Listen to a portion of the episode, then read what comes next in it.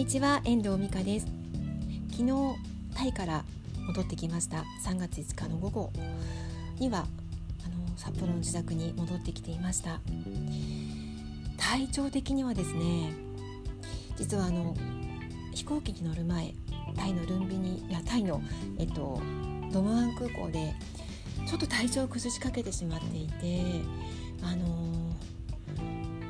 暑かったせいか冷や汗が止まらなくなってしまって。で体が冷え切ってしまっていておかんが走ってたんですよね。だけどそのあの時間に同じような時間に飛行機に乗る関西メンバーに助けてもらいながらなんとか札幌行きの飛行機に乗り込むことができまして。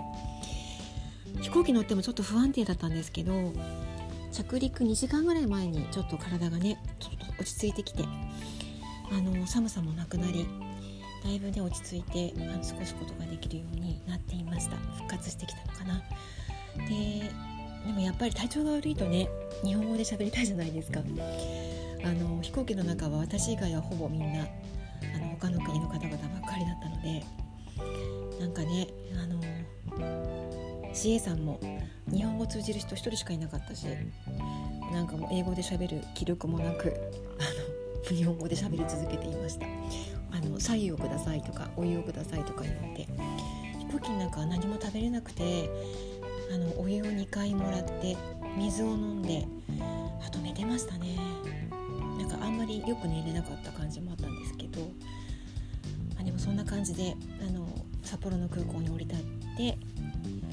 荷物を受け取りやっとの思いで帰ってきたところです。昨日は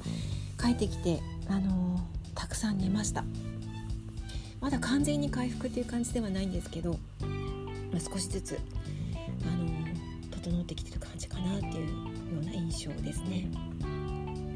ちょっと23日少しゆっくりしたいなっていうふうに思っています。旅のねこともちょっとまとめながら合宿での成果もあのままとめつつ過ごしていくつもりです。の最終日の話をちょっとしたいと思うんですけどタイの最終日は一日観光だったんですよね。であのタイの王宮を王宮に行ったりあとはなんかねタイマッサージの総本山と言われるところに行ったりとかしました。であとなんだろう。楽しかったのはタイのショッピングでしたね。あの夏用に水着を買いました。すごく安くて500バーツでワンピースの水着を買いましたね。あの500バーツっていうと1200300円なんですけどあの夏にあの海に行く予定があるのであの今回は絶対あの水着を買おうって決めてたんですよね。で家族で母も一緒に行く夏は予定なので母の水着と自分の水着を買いました。であとは、うんと、一緒にね友達も行ったんですけどその方もねあの可愛いビキニをね3つ買ってましたね。日本だとね1万円超えるんですよ水着とか買うと。すごくあの気に入った形で楽しかったなって思っています。あとはあの、マンゴーマンゴーが美味しかったな。マンゴージュースもマンゴースムージーも美味しかったし、とはね、うんと、夫にお土産を買いました。ネクタイで象のネクタイを買いました。うちの夫面白くてあの前回もあのどこだっけハワイじゃなくて前回というかもう何年も前なんですけどニュージーランドに行った時にも彼は行けなかったんですけどあのねキウイ動物の猫猫じゃないや。鳥のキウイのネクタイを買ってきたんですけどとても喜んでましたね。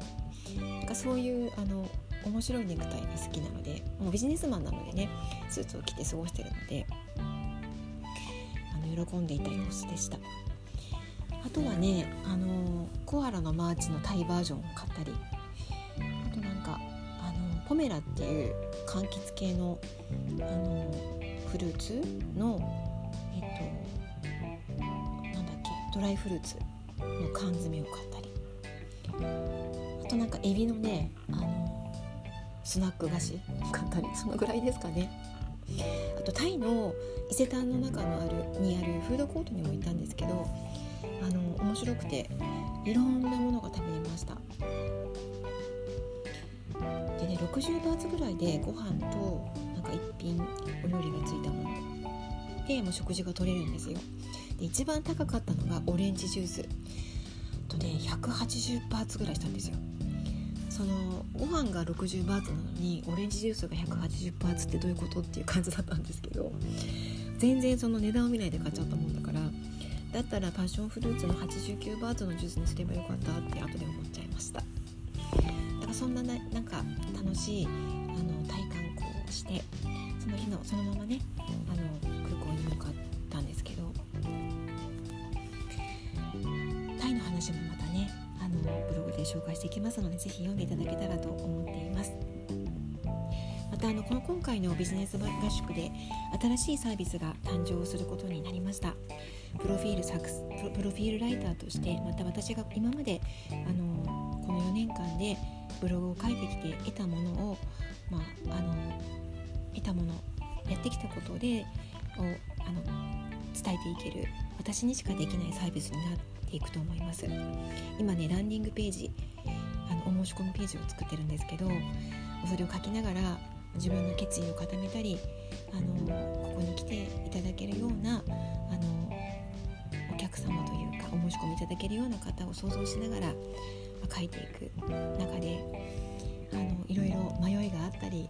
決意がいたりなんかいろんなことを考えて今作ってます。近々公開できると思いますので楽しみにしていてください。今日はなんかタイの話とタイの総括と私の体調のことをお伝えしました。また明日更新できるといいなと思っています。最後までお付き合いいただきましてありがとうございました。また聞いてくださいね。ではまた。